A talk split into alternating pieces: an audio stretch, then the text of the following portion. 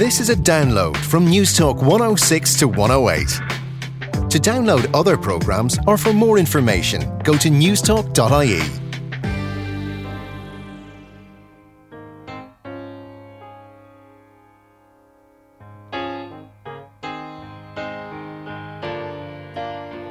when you're down and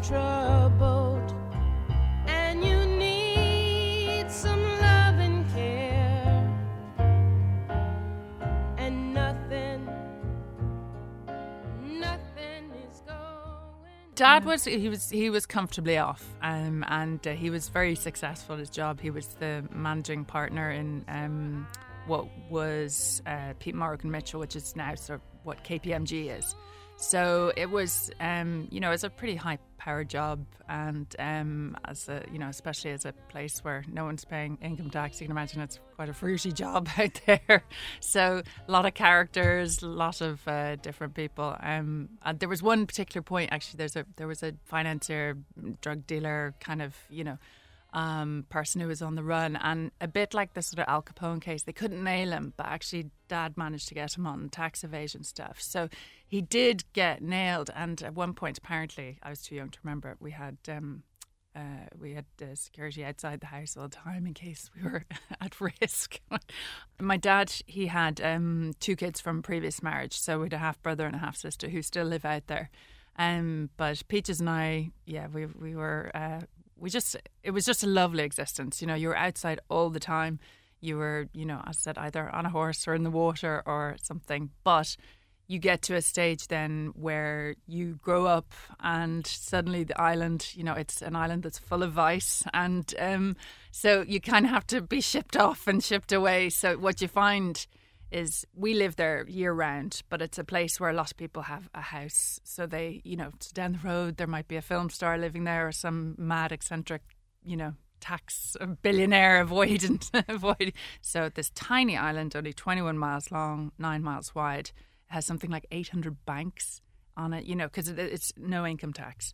Uh, but you end up paying sort of ten dollars for a pint of milk. So really gorgeous to grow up in, but then you need to get away. So after Dad passed away, um, out there, the obvious choice was really for mum to just come home. Um, and he was sick for a while, and you know he would have been quite old fashioned in the sense that he would have woken up in the morning, you know, probably started smoking, uh, you know, straight away. Would have had a scotch with milk for his ulcer. You know, he would have had a very rich diet, very stressful job. Uh, so he was, you know, he he was not the healthiest uh, man, and you know, um, mum was his third wife. Actually, he was married in the wartime. So I think it was the the combination of life, too many ex-wives, and uh, stressful job. He was eventually, yeah, he was never going to stick around too long. We we lived down in Meath. Then mum bought a house down there, and um, we lived down there for most of teenage life. She had a great sense of devilment and you know she was always up for for fun. You know mum wasn't that you could call her frivolous but she would always have more i think bravado and a kind of sense of you know oh to hell with it. You know she had that natural sort of sense of just cracking on with things. Uh, she wouldn't fret as much possibly as as we would. Um, but she was i think the thing about her was she never lost her enthusiasm for anything, no matter how crazy it was. And certainly when we were starting up in business, it was brilliant to have somebody there cheerleading and not suggesting, oh, you really ought to think about, you know, writing a more sensible business plan. You know, she never would have suggested something like that. She um, died in 2013, um, so it was only a couple of years ago. And very sadly, she um, developed Parkinson's. So for the last kind of five years, she um, uh, she'd gone from living at home. We had someone living with her, and um, eventually her health was deteriorating so much she did move into full time care, and it was terribly sad um, to see. I suppose that deterioration because you'd go down and we go down. I go down with the kids, and um, she knew we were family, but she didn't really know what to do with us, and you couldn't really converse. There wasn't much conversation, so we'd kind of be talking at her, the kids be talking at her, everyone telling her stories, but there was no reciprocity. There's no feedback. There's no anything. And she was always um, such a fantastic supporter, not just of us, but of our friends, and and just she just really loved people who embraced life. So to kind of see that was very difficult. Um, and so she passed away very quickly, and we were kind of relieved that there wasn't the long suffering. Um, and I think if she'd had insight as to how she was going to end up, she would have, you know, she would have insisted on euthanasia or something. She's very practical, and it was a kind of odd time because literally within a sort of two, three week period, I was diagnosed with breast cancer, and Mum passed away. It was just like boom, boom, boom.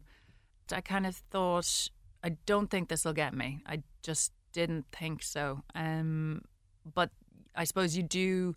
The worry is always that you know you'll get secondary uh, cancer, and you know that was the thing. Didn't really understand the start. You know the danger is that you know the breast cell cancers. You know those cells decide to mm, get implanted elsewhere, and that's where you've problems.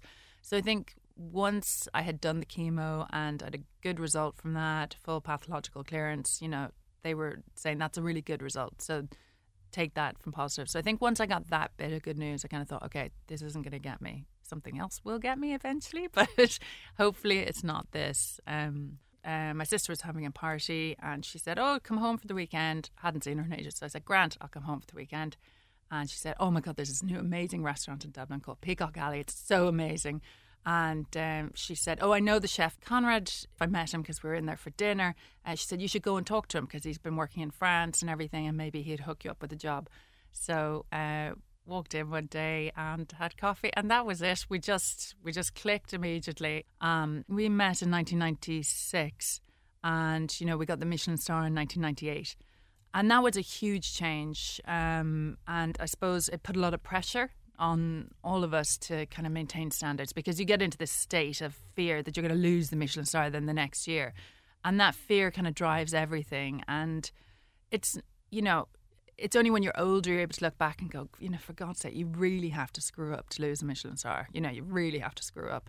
Um, they don't just hand them out willy nilly. And then, you know, so I think we probably put a lot of unnecessary pressure on ourselves, but we were both like that. So, you know, it kind of suited. Um, and we were together three years. During that time, it was it was an incredible time. You know, a lot of achievements um, and stuff.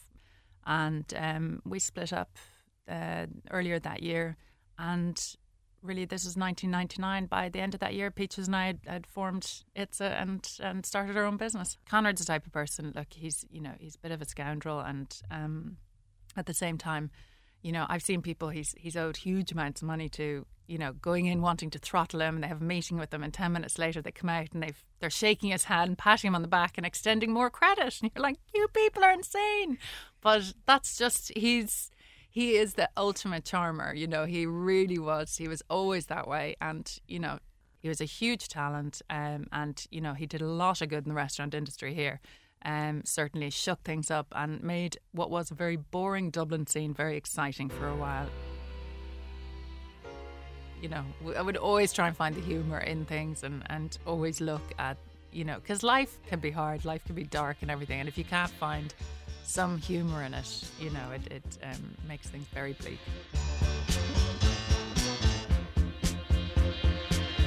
Still don't know what I was waiting for. And my time was running wild, a million dead end streets. And every time I thought I got it made, it seemed the taste was not so sweet. So I turned myself to face me. I've never caught a glimpse how the others must see the faker. I'm much too fast to take that test. Changes. Turn and face the strain.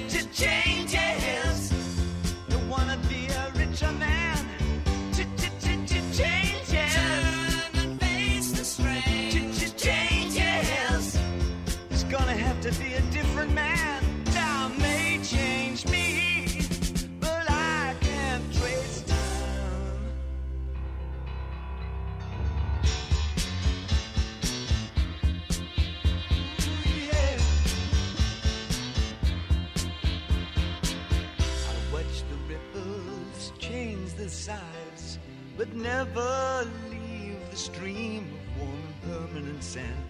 So the days float through my eyes, but still the days seem the same. And these children that you spit on as they try to change their worlds are immune to your consultations.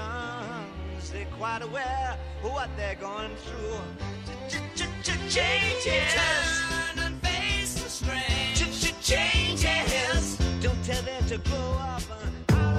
Thanks for listening to this Newstalk 106 to 108 podcast. To download other programs or for more information, go to newstalk.ie.